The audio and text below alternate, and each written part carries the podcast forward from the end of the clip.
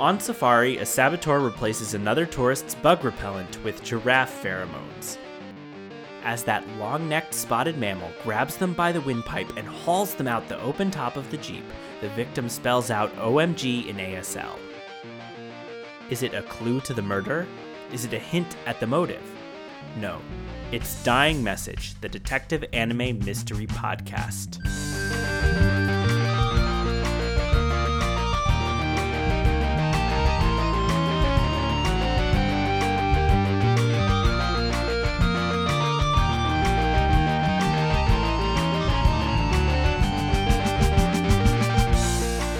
Welcome to Dying Message, where each week we watch detective anime along with a mystery guest. Today's case Detective Academy Q, Episode 35 Bomb of the Terrifying Gem. I'm your lead investigator, Noah Max Levine, but right now I'm tailing a suspect using my clever disguise, disembodied voice on a podcast. Joining me is our resident anime expert, Michael Savitsky, and sometimes when we're recording multiple episodes in a row, I don't know what to banter about. So, Michael, do you have any ideas? Uh, no. Maybe you can just say the word banter a few times. Banter, banter, banter. Okay, great. What have you got for us today, Mike? well, we got a new opening, so I have to talk about the new opening. Uh, right, there's a new song at the start of this episode. Yeah, there's actually not super a lot to talk about because it not a lot of new stuff. Uh, the name of the song is 100% Pure or 100% Pure, as they say in the song. Uh, it's by Pipo Angels, which we all know I love.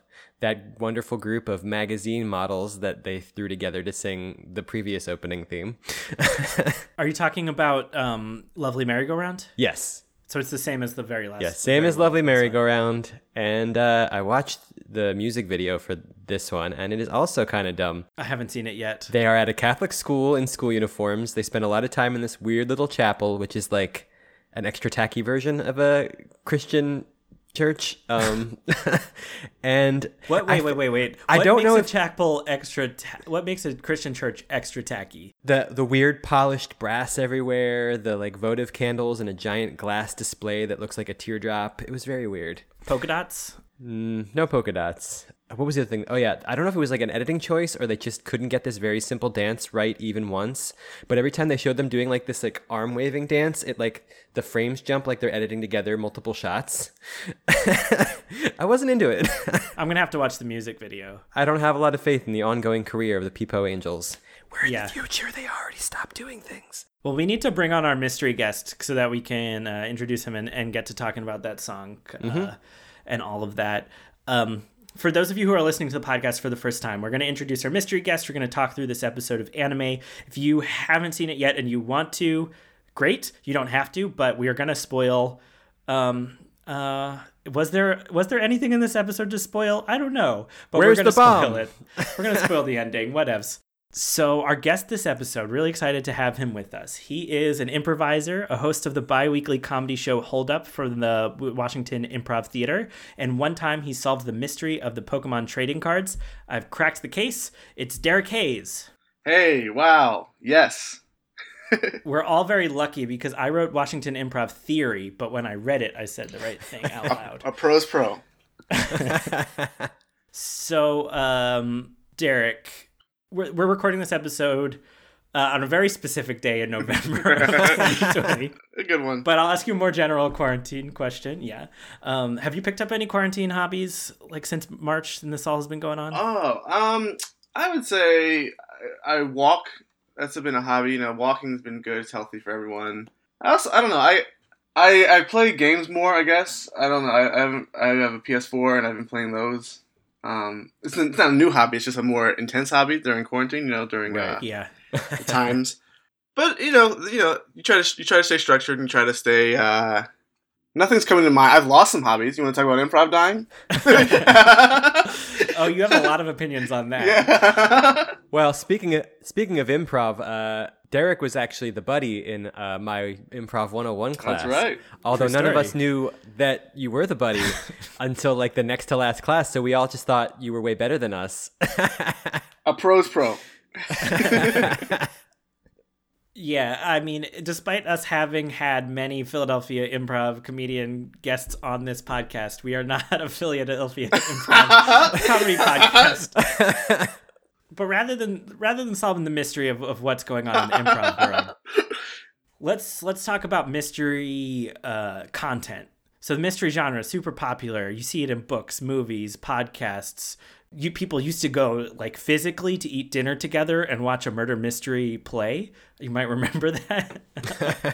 um, do you do you do mysteries at all or any of those sorts of things? Uh, I actually did my first one of those murder mystery dinners. Uh, it was around this time last year. Actually, went out to a, a friend of a friend's house, and yeah, it's about a, a two three hour excursion. I was the killer actually, um, Nice. so that was a fun wrinkle of the first time experience. But uh, yeah, yeah, yeah. And then you want to talk like Scooby Doo? You want to talk like Encyclopedia Brown? I don't know. I don't know, like- Was some of that stuff you were into as kids, or you're not? You're not like watching, tuning into Law and Order every week. Or Oh no! like? Oh no! No! No! No! No! No! Um, I think Scoo- the Scooby Doo appeal was more the cartoon than the mystery itself, but uh, I, I I can follow plot. Yeah, yeah, yeah. So you're you're generally not like a super mystery person. no, I wouldn't. I, that would not be on the bio or my gravestone. No. And then the other side of what we're doing is the anime side. Is that is that more your thing? Same deal. Uh, I guess I'm into cartoons, but it, uh, Pokemon was the was the one when it was super hot uh, in elementary school. trying to think of any other animes that I've watched all the way through. I tried Avatar. I'm not like I. I know it exists. People like it. Um. also, not actually an anime. Ooh. right. See, here I am being a rookie. Uh, yeah. I think that's it. To be honest. Uh, or the Boondocks is that an anime? What is that? What do we call that? I would call it highly anime stylized. Okay. Yeah. All right. That's how far as I go as well. Cool. So you're like pretty fresh to not fresh cuz like everybody's heard of mystery, but you're you're you're not super watched up in mystery or anime. And to ask the question, ever seen detective anime before you watched this very representative episode? I enjoyed it. I enjoy, I followed it. It was it was it was fun. But yeah, this was my first uh, dive into the pool. Awesome. Well, this is episode 35 of Detective Academy Q. We are very, very close to finishing up this anime, but uh, Derek's with us for the first time. Other people may be listening for the first time. So, Michael, what, what is Detective Academy Q? Detective Academy Q is is basically the adventures of a group of kids who uh, attend DDS, the Don Detective School, where they are learning to be detectives, so they can succe- succeed the headmaster Don Morihiko as like the lead assistant investigator to the Japanese police, and they get in all kinds of trouble. Yeah, this is pretty perplexing about their involvement on this case. Um, but before we dive before we dive all into that, we have to spend 100% of our time talking about the new opening song. My my thoughts right off the bat were I liked some of the visuals with it, but I did prefer the previous song that we had. D- Derek, what, what did you like the song at all? What what did you think? I th- I thought it was fun. I you know I had to get used to reading the words and also looking at the pictures, and I saw that the pictures were not relevant to anything. uh, so I went straight to reading the words, and I thought the words were beautiful. Uh, yeah. Yeah, for, for for example, like this, they reused some of the shots from the previous openings, like some of the f- shots of them running in that field with all the flowers in it. But there's also this thing with like the parrots flying, like a a thing, th- but whole bunch of parrots that come across the screen, and I have no idea what that's about. And we've got this like it, it shows up in like five shots. I swear this like uh like watch on a chain that looks like a weird pendant with like a weird logo on it that has I assume has something to do with Pluto, but doesn't have anything Pluto esque on it. Yeah. and it's also not the weird pendant that Ryu wears. Pluto's the evil organization they're now working against, but they haven't come up in a few episodes now, and that continues here. Mm-hmm. And then yeah, the lyrics, hundred percent this, that, and the other. Yeah. Yeah. Oh, and we also see that Ryu's tattoo. Finally, we see it on his neck in the opening, which we've not seen where it is yet. So now we know where his Pluto mark is. Yeah, that's something uh, for our folks who are investigate invested in that ongoing plot, who want to know where this thing is going with Pluto. I think the biggest hint we got this episode was in that new opening. Mm-hmm. But none of that's relevant, so we'll move on. We can move on. Cool. So this uh, episode opens at an amusement park, mm-hmm. and with our characters on a roller coaster or some kind of ride. It's like a drop tower thing. A drop yeah, drop tower. zone. Yeah, we had one in the Kings Dominion. Drop zone. Mm-hmm. Right, because you're like more from like DC area, Virginia. Yeah, I grew up in Virginia, and so yeah, Kings Dominion. This is like in like the heart of uh, Virginia. Fun place. My my like childhood growing up amusement park was Six Flags over Georgia, hmm and I've all, I've been to the Busch Gardens in Virginia. Yeah, yeah, yeah, yeah. Williamsburg. Michael, what was your main amusement park growing Oh, up? well, in Philly, we have like two primary ones. We've got Dorney Park, which is like a half amusement park, half water park. And its main feature is that you can go to both parks and only pay once, which is not a- something that anyone else does. Unless they've changed that in like the past three years since I was paying Yeah. attention. Uh, and the other one is obviously Six Flags Great Adventure. And both of them have like one of these towers uh, in varying Oh yeah. modes.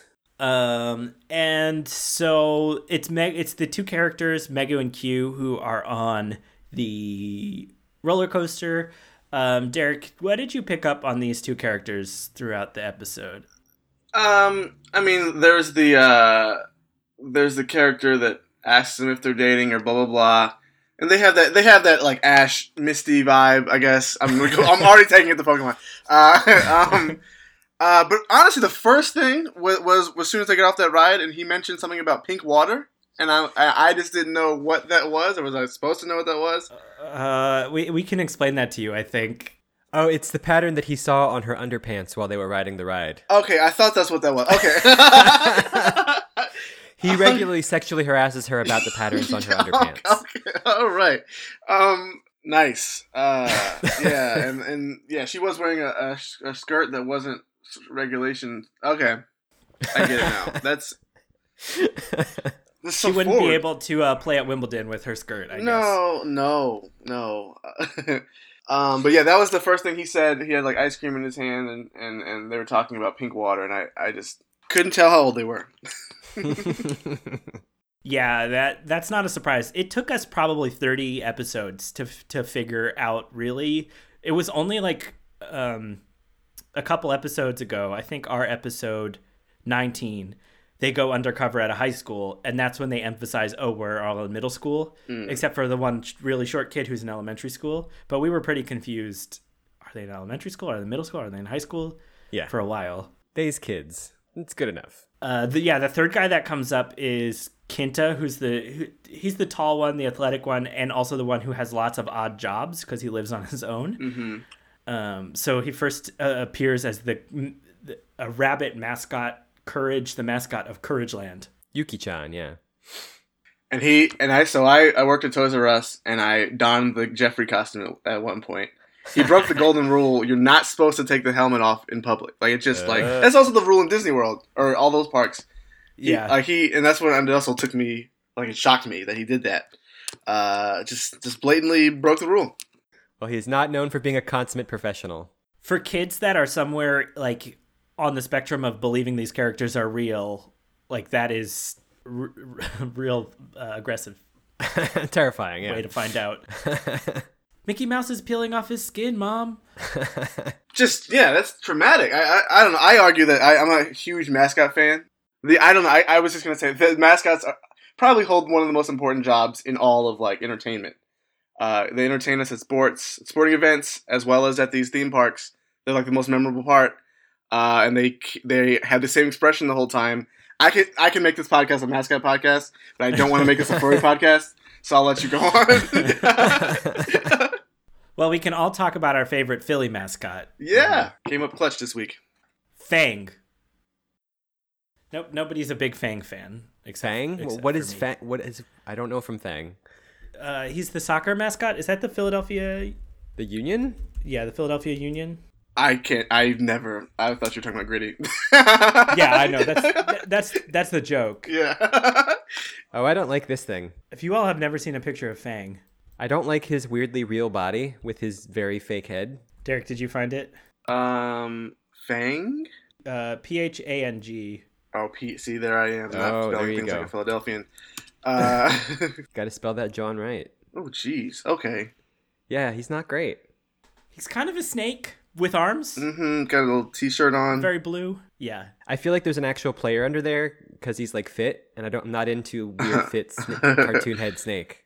when all of the Philadelphia mascots get together for like an appearance, it's that he's the one they they don't invite.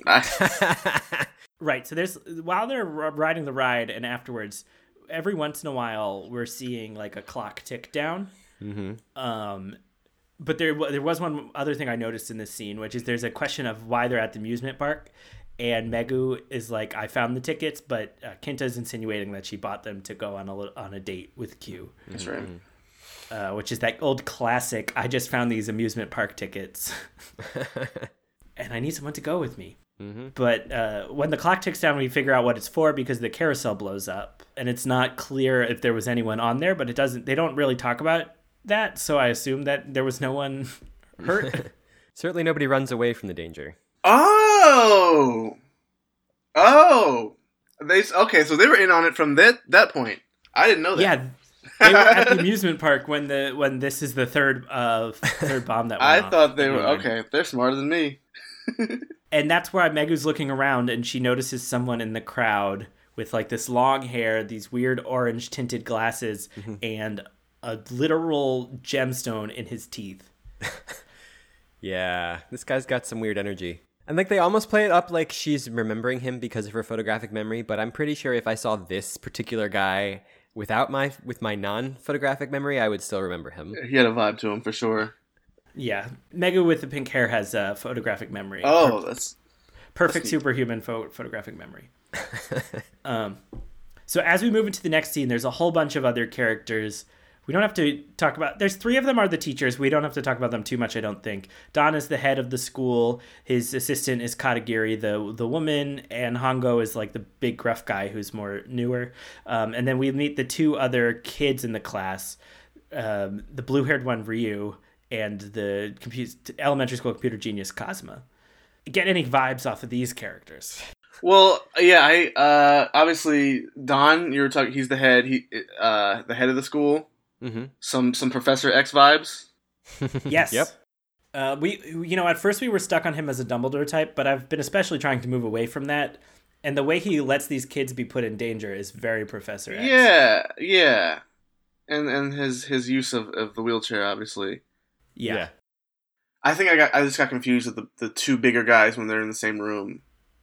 Uh, just, you know. Yep. well, I would say that if uh, Don is the Dumbledore of the school and Katagiri is the uh, McGonagall. McGonagall, thank you, the McGonagall of the school, then uh, Hongo would be the new uh, Snape of the school, maybe. Is he? Okay. Well, he hates everyone, but is actually trying to protect them, maybe. I don't know. And he wears black cloak all the time. He's the Wolverine. oh, there we go. Oh, we haven't done it yet, but we we could uh, uh, match the five main characters to the five original X Men. I, I re- oh actually oh no okay this is happening. Uh, the five original X Men are Cyclops, Jean Grey, Beast, Iceman, and Cyclops, Jean Grey, Beast, Iceman, and Angel. hmm Yeah, I don't know if there's a lot of crossover. Are you sure? Okay, because Angel is super rich, so he's Cosma. okay, I could buy that. Beast is like with the beat down type, so he's Kinta. But Beast is super smart, and Kent is very dumb. That's true. Uh, Kinta might be Iceman, or Q is Iceman. Okay, I'll have to think about this later. I'll post it to our uh, Facebook page, probably not. so they're now learning more background about this series of bombings that has taken place over the city. The one at the amusement park was the third one. The first one was two days ago uh, at 10 p.m. in Friendship Memorial Hospital. The second one was one day ago at 3 p.m. at Fidelity Bank's main office. And the third one was today at 1 p.m. at Courageland. So the police have asked for help from the detective school. And so Don is bringing these five children in to make sure that no one else gets hurt. Derek, you're shaking your head. These huge terrorist attacks, and yeah, we're gonna bring in our young our young guns. It's, it's, a, it's quite the move. Uh, let's see if it works out for him. I guess we can assume the entire school is working on it, and we just don't care enough to animate them. But right? Yeah. Yeah, Don's like, you know, he was he was a retired detective private investigator that founded this school and now he just sends out all these children. Yeah, and and th- with this being my first my first episode, I wasn't sure what the scale because this is a, a terrorist attack. This is a public place. A bomb is put in a public space. Um, we're talking hospitals. I didn't, I couldn't tell if this was the scale of the mystery every time, and we just like we have Yeah. episodes like of this magnitude. they certainly try to hit this high level of drama. But typically, it's something like a person has been murdered. Solve the Yeah. mystery. This is more like somebody saw an episode of 24, which is the vibe I got from the countdown of on the oh right. The bomb ahead of That's you know in the beginning, and then there was like yeah. I think they were trying to capture like a 24 energy with this. You're right, but this is the scale of like the Joker's plans in the Dark Knight that they're trying to stop. Yeah, and yeah, it's it's if this goes wrong, this goes too wrong. Uh, we're talking health, healthcare. We're talking finance sectors. Like, oof. Yeah. A mu- maybe this is a minor uh, quabble, quibble, quabble. Uh, anyway, Quirble. quibble, a minor quibble, but in the scene they used this like very elaborate HUD map to show them where the three bombings were. And I'm like, you could use a regular map. This map was so busy; it was like a map on top of a map, and there were like lines where I guess like the prefectures are, and there was like geographical information. I'm just like, all you need is three dots. on a John map. King. John use- King would have loved that map. Yeah. They were all pretty, yeah, all the things were within three kilometers of each other, which is about two miles of each other. Um, and they noticed from pictures of the crime scene that there's that same guy who, who Megu spotted before at multiple crime scenes. But this is, I think, one of the craziest parts of the episode for me. In the pictures that they have from the first two bombings, the guy doesn't have a ruby in his teeth. But when Megu saw him, he did. So sometime between the bombing yesterday at 3 p.m. and the bombing today at 1 p.m., this guy got a ruby embedded into his tooth. I mean, he sounds like he just he sounds like a fan fan of the of the di- of the jewelry, right? This just sounds like he he set himself a goal, and by uh, by round three, he was gonna. Who knows? What like I feel like by episode six, he would have had like a full grill, or he would have gone like glasses. I don't. I think he was working towards his goals. Right, like if this is his third piece, where are the other two? Is one of them like in his Yeah. pancreas? Oh, you. or is Oh, it you. somewhere- You. Yeah. You gotta. You gotta know him to find out. Oh yeah, I guess there's very uh, uh, personal uh, jewelry mm, that people might have, and I haven't thought about like the same variety of stuff you could put in your ears. You could put in those places. So like people could have very expensive diamond studded. Is it a is it a Prince Albert? I'm not googling it. Am I, all right. I just I just looked up Ruby is the is the July birthstone. So like I don't know. That's maybe he knew he was gonna make it to July. Yeah. Uh, yes, yes. The Prince Albert is the piercing I am referring to. Try to get you out. Uh, but yeah, I can't imagine putting like an expensive, very expensive jewel type thing. But I'm sh- I'm sh- sure it's done. Well, there's other concerns there, but anyway, But the long and short of it is, it's a very obvious, like, only one person in the country definitely got this uh, operation or whatever at that time frame. They find the guy real quick. They know who he is. and they they go right to him. Uh, we see him first being like a weirdo. He's a weird cultist. that was yeah. yeah. That was where I stopped. Where where was this? Where was this? Like he his a personal studio? Did he was an art studio? Like they went straight just- to him. Yeah, like his weird home. I don't know. It's his improv theater, but this is at night. Yeah, he, It's closed he- down. He prayed to the god. Yeah, I that was my thing. I was like, they know exactly where he is, and he wasn't hiding. There was no secret to where he was had his stuff going on. hmm Once they found him, I guess they just looked up whatever address like he lived at or whatever and went straight there. You gotta register. You gotta register your your your, your homes. Yeah. um, and and most of them go over to go approach him which again like you're taking a whole bunch of children with you to confront this guy A person who was killed or who has planted three bombs already and, ex- and exploded them. And yeah, he, they don't think that he would rig the place for any sort of confrontation like this. Well he All right. doesn't so maybe so they were Called his bluff. He does have, I guess it would be eight more bombs left, and they're there with him, but they're not rigged to explode, so it's They're fine. not. It's totally safe. Send the children. um, and they call they call him a jewelry summoner he's renamed himself as Okture Andre his original name was Taiki Yoshinari and I did just a little bit of Google searching for jewelry summoner It's. I don't think it's a thing. were they saying the English words they were saying jewelry summer, summoner in English. Yeah. as if it's a thing As if it's a thing. Yeah. The very matter of fact, we're not going to explain this. He just was a jewelry summoner. Don't ask any questions. And to each their own. people who use the power of jewelry to speak to the undead. Didn't one of the uh, wasn't that one of the Republican candidates for what's her name? Uh, Marion. Uh, d- uh, Democrat Oh, Marianne Williamson. Marion was yeah yeah yeah she was yeah. What I mean, what's her job title? Jewelry summoner. Thank you.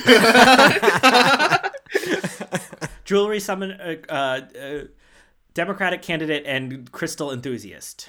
Oh, crystal enthusiast. Oh, okay. So the best I could figure for why they were hand waving this, like something that you could believe exists. Uh, so I, we talked about Shintoism a little bit, like this, these sort of like splinter religions, and they they often have like relics or treasure items that they believe gods might inhabit or have a link to, or stuff like that. So there is like a sort of like folklore association between treasures and gods, and then like jewelry is just like it's a foreign word, so it sounds fancy. So you could believe that they believe jewelry is like can be sacred, I guess, in a folklore kind of way. Yeah.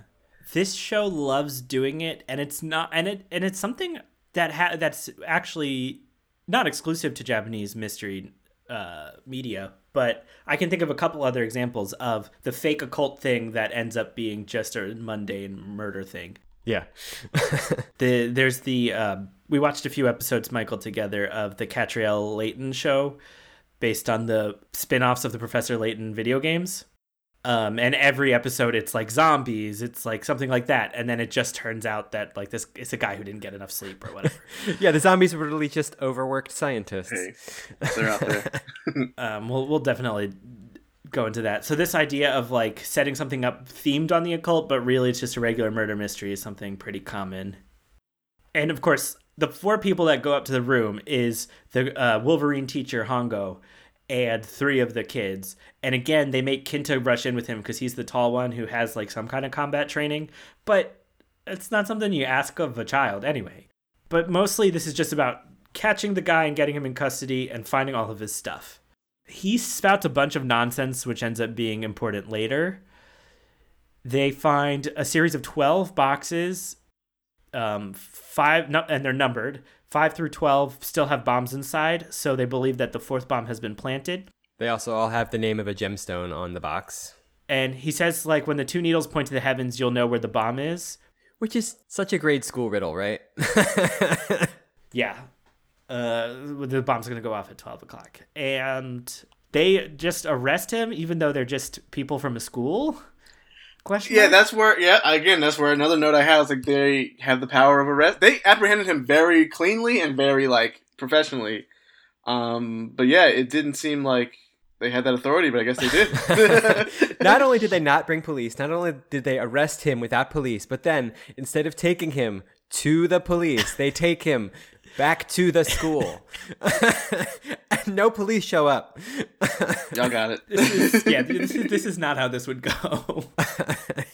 and they're they're gonna they start questioning him in just in the principal's office. Yeah, this is very uh very Harry Potter, I think. This episode in particular. Uh just like how dangerous it is, how like everyone's kind of relying on the kids to solve the problems and the uh, the adults are kind of enabling them. A very yeah, very serious threat. Yeah, this man is capable of da- of of large mass destruction. And this is- was probably the craziest scene in the whole episode. Oh, yeah, it had such a weird with energy. the wheelchair business. Uh, does anyone want to say save me the heartache of having to describe this? Well, basically, he was like, they were like, "Tell us where the bomb is," and he's like, "Well, I will if you like debase yourself by let like hauling yourself out of your wheelchair without help and letting me sit in it." And it's very weird, uncomfortable. And then, of course, he gets in the chair and he's like, "Lol, J.K., I'm not going to tell you where the bomb is." He's like humans don't have to tell the truth or something. Yeah, because he said this was based off of. Uh, he assumes that uh, they the throne that he sits on is is is for the gods. So get up. I, yeah, it was. It worked on me. I got up from my couch. Wait, where did you go when you got up? I? I just wanted to make sure that he control. Uh, you know, the throne I was sitting on was not godly. Yeah. yeah, I didn't think Don's approach was terrible. He's basically like, you know, can we? What are your demands? What do we have to do? What what can we do so you'll tell us this? But yeah, the uh, guy is just. Um, he's he's a character from another TV show. Oh. Is that He's true? not. Oh. you know, but he's like got he's like the, he's the one person in the room who's talking too loud, like who thinks he's in a different movie. Mm-hmm. I got that vibe for sure. On a random related note, I, kn- I recognize the voice actor as being the voice actor of Chibodee Crocket from G Gundam, which is uh, another very bonkers character. He represents Neo America. He has a boxing robot, Uh-huh. which he pilots, and yeah, he's a very weird and he's named Chibodee Crocket. Chibodee Crocket, yes, not to be confused with uh, Jiminy Cricket or Davy Crockett. That's true. It's a fun fact. Oh, so does he have like a crazy like America robot that's like all red, white, and blue or Yeah, something? it's a crazy America robot. Hi- His shoulders turn into boxing gloves, and his shield turns into a flying surfboard. Checks out. Very American. Oh, that's a sport we should have. Is uh, box surfing, where you like surf on waves but also box each other. yeah, perfect. yeah. Are we are we judging the wave riding or the or the fight or both? I think it's who, uh, yeah, whoever falls off falls into the water. Yeah. Mm-hmm. is is out. Okay, so they very quickly figure out. They repeat something. They're, they're at his place and they're looking at all the boxes. They repeat something he said. The city is a holy ground where the gods of jewelry dwell, which is even after they've explained it, mostly nonsense. um, but the main thing they figure out is that the gems are all birthstones. Wait, do I know my birthstone? Does anyone know their birthstone? Nope, I googled. Oh, it I looked before this. this, Yeah. I don't Oh, even mine's a, a, a s- a s- yes, same sapphire over here. Oh, cool. Let's see. Again, Again, I've already given the identity thieves my full name, so now I will give them my birth month. Peridot. There we go. Uh, opal. what are the characteristics Well, of those? opals are boring. Why did I get an opal? Oh yeah. What are the characteristics? Because that's the other part that matters is like Mm-hmm. the characteristics of the birthstones. Yeah, but this is also like much with the, the flower language that comes up with anime a lot. Who knows if this is pretty exclusive to Japan? These associations. Um, August's birthstone, the Peridot. I'm reading off of uh, like the internet here. Uh, is a light green ancient cosmic birthstone that has been found in volcanic lava in Hawaii and in meteorites. The Egyptians called Peridot the gem of the sun and believed it had special healing powers. mm-hmm, So it symbolizes strength. Strength, nice. So they would have found your bomb at the gym. well, the uh it's it's like literally the wordplay. So it's the like strength yeah, the hot the hot strength gymnasium. well, did you write down the other locations and their associated stone, Noah? Yes. So garnet is the stone for January. It means friendship, and that bomb was found at the uh, Friendship Hospital, mm-hmm, Friendship mm-hmm. Memorial Hospital. Amethyst was found in February, and that's Fidelity, so that was found at Fidelity Bank. And Aquamarine March is Courage, and that was the amusement park Courage Land. Mm-hmm, Um, but we we skipped something very important, which happened right before the commercial break, which was at the beginning of the show in the first few episodes. Q always did his thing with this catchphrase where he's like, "There's two hints," uh, and he hasn't done it in a while, but he did it here. He's like, "There's two hints that tell you where the the thing is." Oh yeah, yeah. His his uh, hinto futats, yeah. The first hint is the empty box, and the second hint is the meaning the jewels carry. They Ryu and Kinta end up going into the um, the office where the guy is being interrogated, while Megu and Q are going to go to the side of the bomb and run around with just minutes to spare before the bomb goes off, looking for it, while everybody else is being evacuated. Yeah, there was definitely a, a big frustration frustrating point here where they have a half an hour left. They have safely evacuated the department store and they're like, now let's keep putting ourselves in danger to find the bomb. And I'm like, everyone's out. It's a fucking department store. Leave. Hey, hey, no, it's, that's property. Uh, uh, we want to talk about riots. yes. I mean, the the main thing is it's like just Q's obsession with solving mysteries and like because if he doesn't solve it, it won't be ever be solved. But it's like you don't need to know where the bomb was hidden once it's gone off and the building has blown up. The fire department is very good. If the bomb goes off, they'll figure out where it went off. It's fine. She'll never get that Sears back. The department store uh, is S- Seijo department store. Seijo means purity. Oh yeah, yeah. Which makes me think this whole mystery is just a shoehorned way of referring to the new opening, 100% pure. Like, I feel like it was Oh, all yeah. just trying to just shoehorn that in. So I do think they do a good job with how this plays out in terms of cutting between the different locations and how all of that goes together.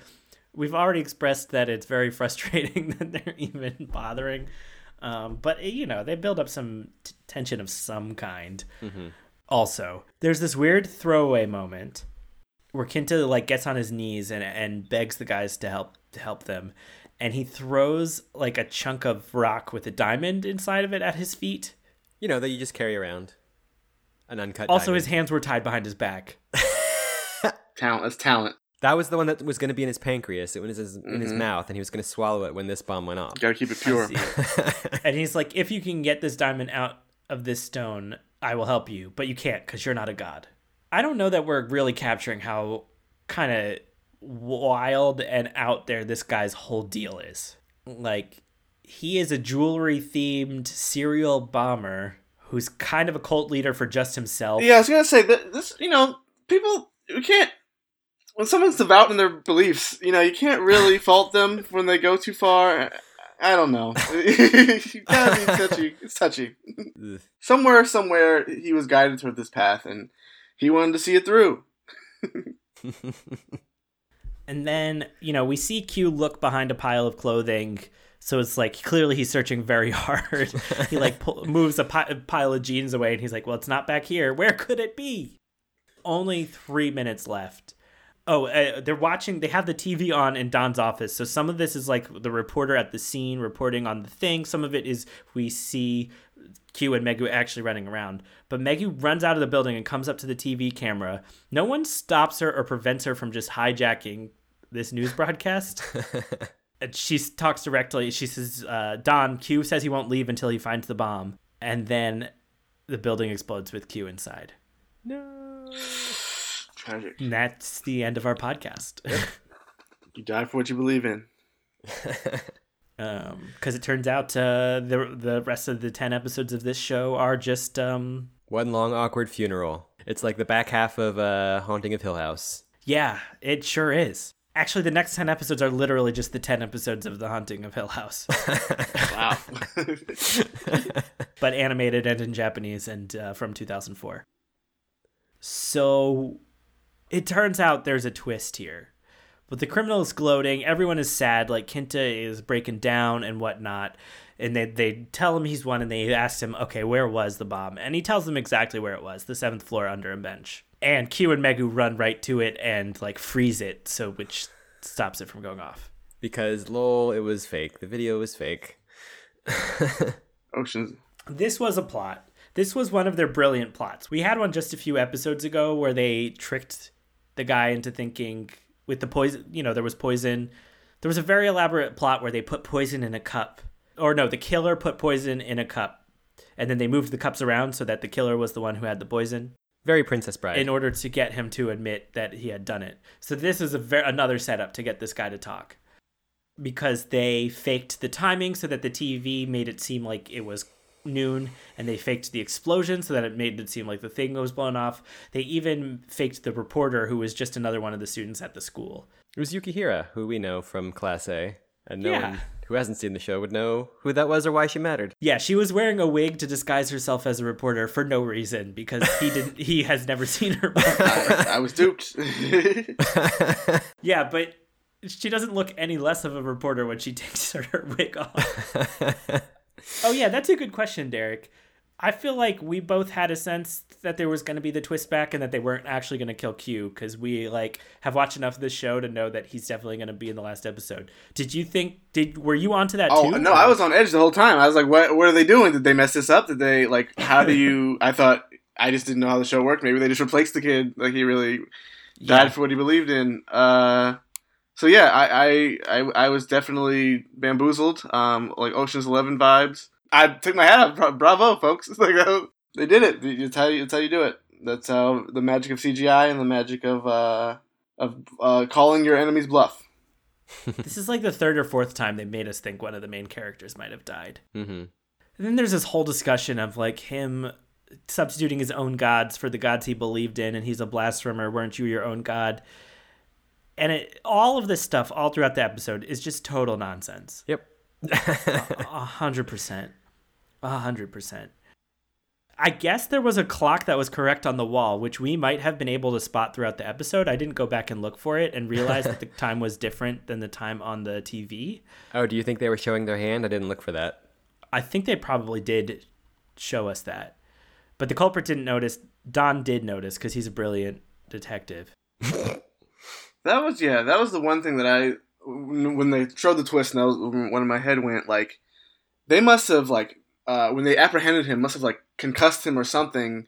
Because if they arrested him that day and then like did all this during the same day, he would have a sense of what time it is, right? Like what time they came Yeah. in and then like how long the thing. They, I feel like they must have just hit him in the head really hard, so that he's not thinking straight clearly. I think it was a difference of like five minutes, so they were playing it really close. yeah, like it's okay.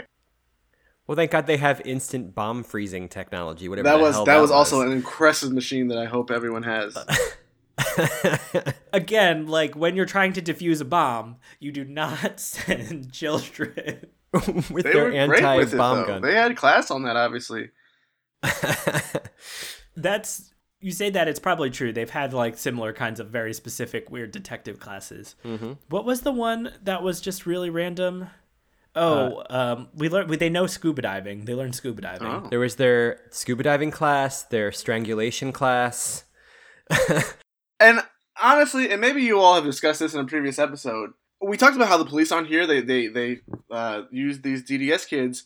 Isn't this what? Isn't this a, a push for defunding the police? Like we put these funds towards these kids' scuba classes. We put it towards their bomb. We train the kids that need to do the thing. That way, the police can do their thing and get people out of buildings and and, and whatever they need to normally do. The detectives got Yeah. it. I don't know. I thought this was a strong case for defunding the police. That's that's something we've looked at a little bit. They really only have the police show up so that it maintains plausibility, I think, because really they want the kids to solve the mystery. Um, so usually the kids have their like DDS notebooks. I don't think they did that much in this episode, but like they'll walk onto a scene, there'll be a police officer there, and they'll be like, "Get away, children!" And they're like, "No, we're from DDS," and they're like, "Oh, please touch everything with your naked fingerprints." And there, yeah, that cop's ego just goes, oh, and then yeah. But they're always right, so Yeah. you know what are you gonna do? Why wasn't I blessed to go to that school? I'm sitting here as a normal day to day beat cop. Uh, I hate myself. Yeah, that's how it goes. Please tell me that one of the episodes is about the police being corrupt or something. Somebody goes rogue. No. Ah, we gotta write that one. I don't think we've seen it. Yeah, I, I do think mostly like they're kind of unhelpful and incompetent, but not. Uh, but I don't think I've seen corrupt. Nefarious. Yeah. All right. So much. Well. yeah, a very strong incompetency thread, but yeah, to the point that, that we literally had an episode where we were like in the office of like the superintendent of Tokyo Police, and they were like, "Yo, there's a listening device in your office," and he's like, "What? I didn't Yeah. know that was there." I gotta go.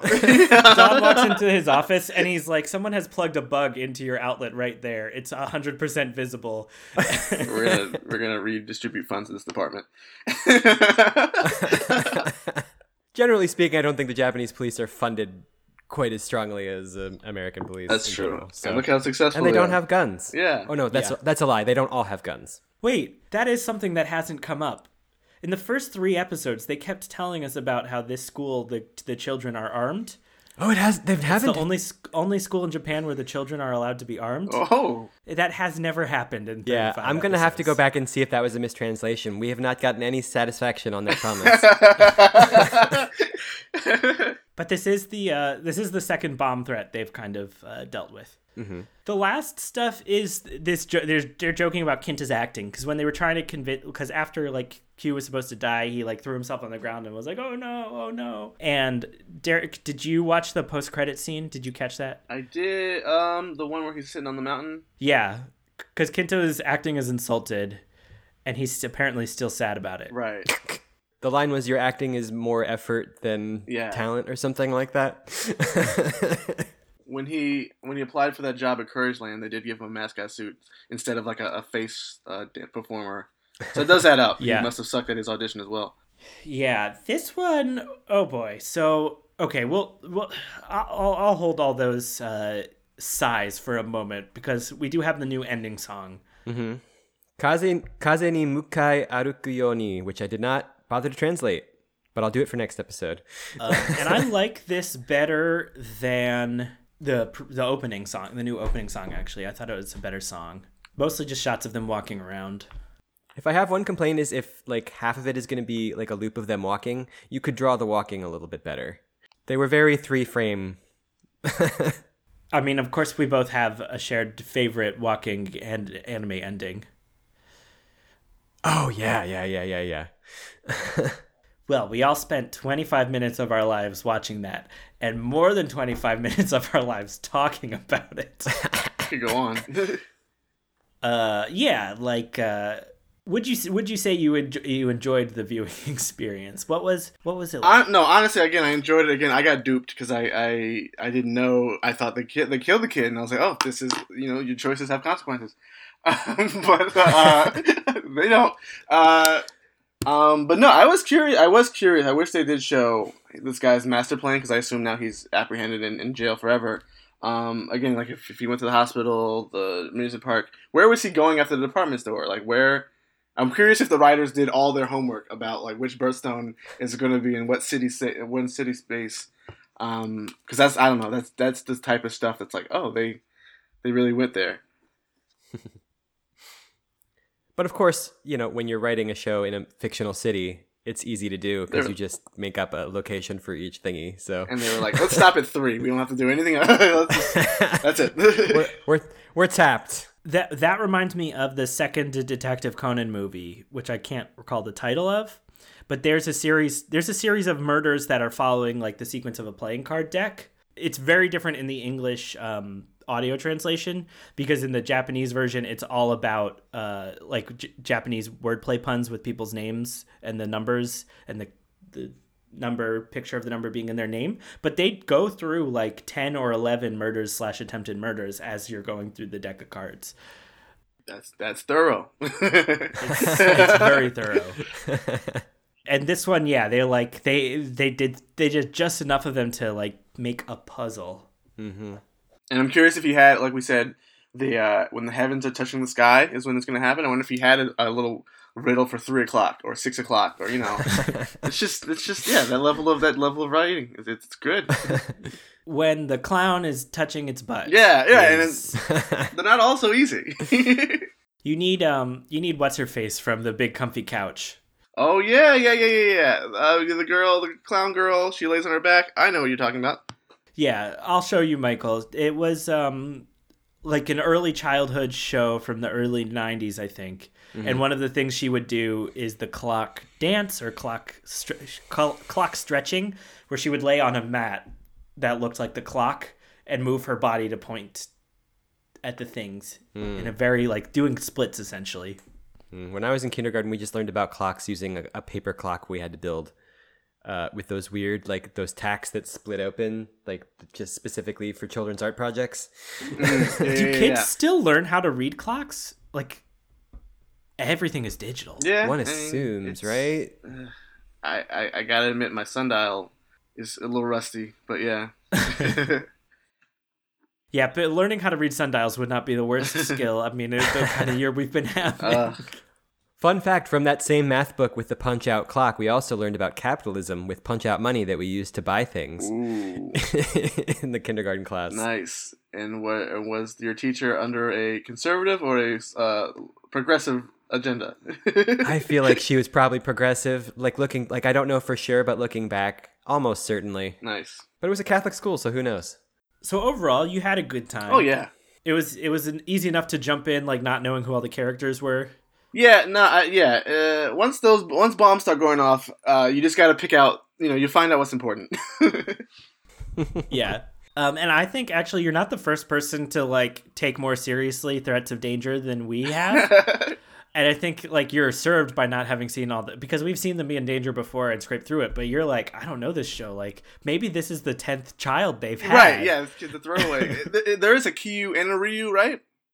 Yes. So they just throw yeah. names. Uh, Niyu's next. You know, like. I'm always disappointed, though. I mean, I I admitted that I chose you for this episode, kind of knowing it would be disappointing, but like when there is we, we mostly got last time uh, last week when we uh, on episode 21 we mostly got like a full murder mystery sort of thing and i do think the murder when they do a full murder mystery where like someone gets murdered and they investigate it's a more it's a better plot and a more satisfying um, this was like very scrunched into one episode and just kind of nuts yeah, they show you the killer. They could show you the killer heads up. This is more of the like bank heist, like a uh, Ocean Eleven. Yeah, Yeah. like a heist. Yeah. Yeah, I truly think they were going for a weird 24 kind of No, vibe yeah, here, twenty 'cause was definitely yeah. What when was 24 on TV? Two thousand. Because I know it was popular in Japan because I saw Yeah. a Jack Bauer action figure. do you know what i just learned 2001. Kiefer sutherland is donald sutherland's son did everyone know that Sounds plausible. Yeah. and he has another brother who's an actor too Nepotism. you know, it's very hard to get movie roles in Hollywood when you get a ruby implanted into your tooth. Yeah. Maybe that's what he was so angsty about. I would be. Um, I don't think I've asked you this yet, but you might have told us. Anything that this was familiar, like, uh, reminded you of? Um, like I said, this whole like uh, switcheroo of cameras was Ocean's Eleven. I just recently saw that. Um, Yeah. How they how they did that. Um, there's a little bit of um, what is it? Uh, Seven, where they've got the killer and he's like, uh, you know, he's making demands and being a little threatening while they have to solve a crime that he's already put in place. That's uh, hmm and he's an absolute psychopath. Uh, you know, some Kevin Spacey vibes. Uh, and um, yeah, I don't know. That was, that was it for me. I mean, it's also an anime, so it, it was very uh, or, yeah, Scooby Doo ish mystery kids. It was fun. I, I had fun. I again, I was fooled, and I really thought they killed killed someone, but You were into it. I was I was enthralled. Little timers. Okay, but given given how much fun you had, would you watch more?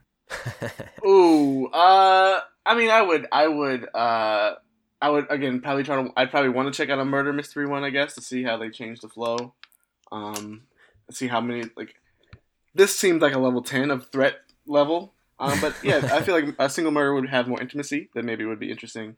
I realized they never killed anybody in Scooby Doo. It was never a murder. No. it was just like some bank, some But fraud. there were like dangerous situations and kind of people being attacked and threats of murder. yes, No actual murder. not on camera. That's a different show. That's the show. Oh, well, um, Michael and I listened to, I don't think we ever actually finished it, but we listened to most of a book on tape. Oh. Uh, it's called Meddling Kids, and it's like a Lovecraftian story inst- inspired by Scooby Doo, where like these these characters who are clearly Scooby Doo analogs, like they have a dog, and one of them is this the Fred. Uh, saw something as children when they were investigating these kooky mysteries that has seriously scarred them as adults and they come back to their town to investigate. And then that that that's the that's a Scooby Doo where people were murdered. Okay, okay. It's fertile soil, honestly. fertile soil. Kids kids solving mysteries and the and the repercussions. Yeah, um and that's one of the interesting things in anime overall cuz Michael has been showing me Digimon and that is kids in lots of danger, but it's like, you know, it's fun cartoony danger. good time. I would say they're in more danger in the current remake than they've placed them before. Right, cuz they're riding around on their Digimon a lot more. um but I know like in the we saw the newest movie or maybe you were just telling me about this is like what repercussions do we now have as adults because we spent all of our lives as children like fighting these weird uh, anime battles It's worth discussing. it's it's worth unpacking. cool so you know it is worth unpacking and we can only do so much unpacking here on the podcast with the time that we have but if you're listening to this podcast and you want to chime in you can send us an email at dyingmessagepodcast at gmail.com um, and we will share your thoughts on the podcast so other people can hear what you say And you can send us photos of the weird places on your body you've had jewelry installed. Photos included. again michael if we get anything really weird because of the requests you make i'm sending that straight to you Oh, don't don't add anything to your body. Only send us photos if you already have it. There, is that better now? Yeah, I mean, there's only so many places on your body you could put jewelry, and not all of them are places we want to see. Surprise us. Derek, I'm really glad you're joining us today and, and talking through this one. I know you're doing the show Hold Up. Um, did you have that coming up again soon or other things you want to share? Uh, yeah, we, we do it every Thursday. We should be coming up the first week of December and uh, lining it up so that we'll also be on New Year's Eve. Um, but yeah, I don't know. Uh, you can find find that Instagram. You'll find me. You'll find maybe other stuff that I have. Uh, yeah, that's the main thing. Oh, I like that. You set up like a little mystery. Oh for yes, people. you like, picked it up. if they find the show, then they can find you. Gotta feed them a, a Hansel and Gretel trail, bread trail. and it'll lead them to a location where they'll open an envelope. Don't promise people an ARG we're not prepared to deliver. well, I'll just add it to the list of things we're not prepared to deliver. okay. so yeah, thanks so much, Derek. It's uh, it's good to catch up and to chat through all this with you. Absolutely. Um, our next episode is a big one. It's um, not only do we have two mystery guests coming in, a double double feature. Uh, we're covering four episodes of Detective Academy Q, episodes thirty six through thirty nine. Um, there's some kind of murder mystery involving a violin, is what I gathered here. It looks uh, pretty exciting. I'm not hundred percent sure because we haven't seen it yet. That all four episodes cover the murder mystery, but they all kind of go one to the next. So uh, we will be covering those next week. And you all have listened to this episode of our podcast with us. Thank you so much. Um, if you want to spread the word and get more people listening, um, you can review us on Apple Podcasts. Give us that five star rating, or you know, how whatever you deserve. uh, if you rate us lower than five stars, we will get a gold sharpie and fill in the fifth one on the screen but no, you can you can be honest on there and, and say what you like or don't like about the podcast because uh, we appreciate that feedback as well. You can also send us that feedback or en- engage with us on Facebook, Dying Message Podcast, at Dying Message Pod on Twitter. That's where you will find out about our new episodes. And um, yeah, if you haven't already, send us that email, dyingmessagepodcast at gmail.com. And keep listening. We are 10 episodes left in Detective Academy Q. We're covering mo- almost half of them next time. So we're there. We're gonna we're gonna find out what what happens at the end of the show and uh, if it if it all lives up to the hype. And then maybe, if you're all lucky, we'll finally explain Detective Conan. Or not. Let's not promise something we can't deliver. okay, adding it to the list. Uh, oh, uh, of course, Derek. I can't let you go without hearing about the mystery of the Pokemon trading cards. Oh yeah, yeah, yeah. I got you. Um, yeah. So I used to work in Toys R Us. I worked there for about a year. Um, and so I was in the electronics. I, I worked there for about five months, and then got uh, promoted to the electronics, the R zone. Um, but there was one, you know, that's uh, my whole wing to myself. Um, but I'd also have to do shelving and all this and all this stuff. And one time, one after one evening, I want to say it's around Halloween or uh, fall Christmas season. Uh, I see a Pokemon card. Uh, um, what is it? An e- the green energy, the green leaf energy card, just like loose leaf, just on the ground. Uh, and it's weird because you know they're supposed to be in packs and whatever, whatever. Uh, I see that on the ground in between uh, PlayStation and GameCube or whatever it was at the time, and then I pick it up, walk towards the front of my little section, and right outside is another one. It's uh, let's let's say it's a, a Professor Oak card. Another one that's one of the common ones that nobody cares about. Um, uh, and they're, they're just they just you find out they're just sprinkled throughout. Um, just the the more common ones, the ones nobody cares about, uh, that are in found in the booster pack. Um, and and and and you just a little a little trail again, like I used before, a, a breadcrumb trail. Um, leads me to a, a, a child, um, who's just like fiendishly going through these, looking at them, and, and I guess he found. I guess the best card in that deck he had was like a, what was it? Like a, what's the thing? The Charmeleon, which was like the second thing of Charmander. Anyway, Mhm. he didn't want, he didn't like what he had, but he was just playing around with the cards. Uh, walked up to me and was like, "You want a battle?" And it was like 15 cards. Uh, and I and I told him like, "Hey, you uh, you broke the law here. Um, but my extent of me doing anything is nothing. I didn't tell a manager because I'm a bad employee, but I didn't also just didn't care. Uh, Um, but still, so yeah, that was the mystery. I guess I've I found the kid. I do want to tie this back into the to the show though. Like I don't, I didn't. Part of the reason why I maybe didn't call for the authorities. Maybe this kid was like praying to his Pokemon gods. Like I remember when I was into the show, and really just you know these booster packs are, are mystery mystery packs um, that could have rare cards in it. And maybe he prayed that day and thought that the gods would favor him, and they didn't. And he just thought to take it out on the Toys R Us. I will say maybe the next time he should pay for them, but uh, game recognizes game. I let him leave, and uh, There are a lot yeah, of that's- that's the story. alarmist. Oh, there are a lot of like alarmist, uh, like uh, conservative people from back in that era who would be like very pleased to hear you talking about people worshiping Pokemon cards. So they'd be like, "I'm right. The kids yeah, are right. f- Yeah, they've worshiping got their, false lam- their, idols." their laminated decks. They're just holding them right now, going through every page. Yeah, yeah, Oh, yeah. yeah. That's that was a thing. It was less of a thing by the time I was working at Toys R Us, but you want to see the youth get into it. Uh, and uh, yeah, it was, it was, it was. Again, I, yeah. If that kid grows up to be the laminated folks that we're talking about now, I didn't want to be the one to stop him. Um, but maybe I was the one that also caused Toys R Us to go under completely. So again, I'm sorry. folks. Yeah, I was gonna say, like- that laissez-faire attitude. The stakes of sharing this story on a podcast are much lower now that the Toys R Us doesn't exist. yeah, I, yes, I'm free from the yeah. What is that? The yeah. Uh, The statute of That- there's- limitations is Thank you, thank you, Mike. Yeah, that's what I'm There's no there's no uh, plush giraffe looking over your shoulder Well, anymore. well, I still have my old shirt. I guess I I never really had Pokemon cards. Did you have Pokemon cards growing up?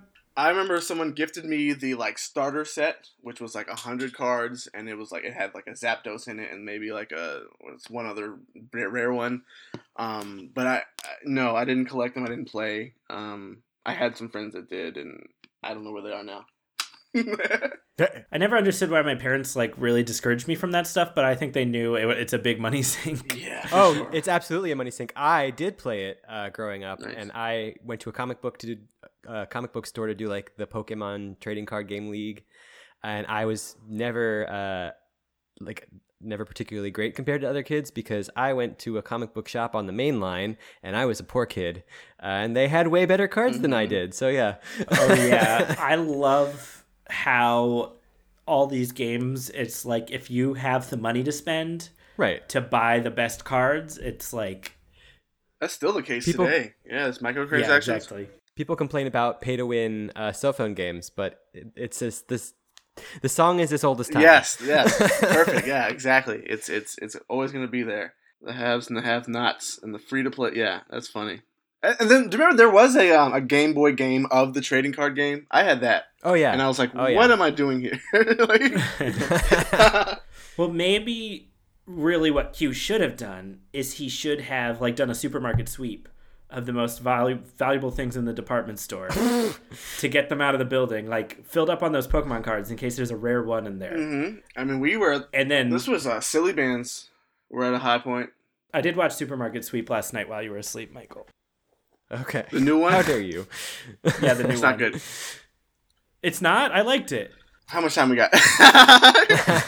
I, How much time do you? Got? I got all the time. Listen, this I I don't know. I'm a big fan, big fan of the one uh, that's on Netflix now, and it, and it was on PAX. Um, so I don't know. The vibe was just different, and then they changed the bonus round. I don't know. I don't mean to pop the balloon. I'll have to. I'll have to watch the original. Oh, it's so much better. And that closes the case on this week's Dying Message, the Detective Anime Mystery Podcast, episode 22, in which we put precious gems in private places. Podcast cover art created by Miriam Bloom. Music excerpted from Solve the Damn Mystery by Jesse Spillane. Thank you again to our mystery guest, Derek Hayes. Coming up, whose life will we next put in the hands of five middle schoolers? How many violinists does it take to solve a murder? Um, what if you, like, died? All that and more when we next examine the scene of the crime for that fatal note, the dying message. I love having people who, like, share with us all their favorite animes, and I love having people that have never seen it before because uh, it's it's all about I feel like we, getting getting a random person and seeing not random, but you know, seeing what they think. I feel like we successfully somehow end up giving the weirdest episodes to the people who have no context for anime and don't realize it's especially weird. I you you you say that, Michael, but I'm the one booking the guests, and I had a sense this was going to be weird when I asked Oh, okay. That's fair. Because I like having like a genuinely funny person when I think we might be uh, watching some nonsense. Not to insult our uh, other guests. Which you just did. Ooh. oh, you hear that, folks? It's okay. I don't think they listen to the podcast.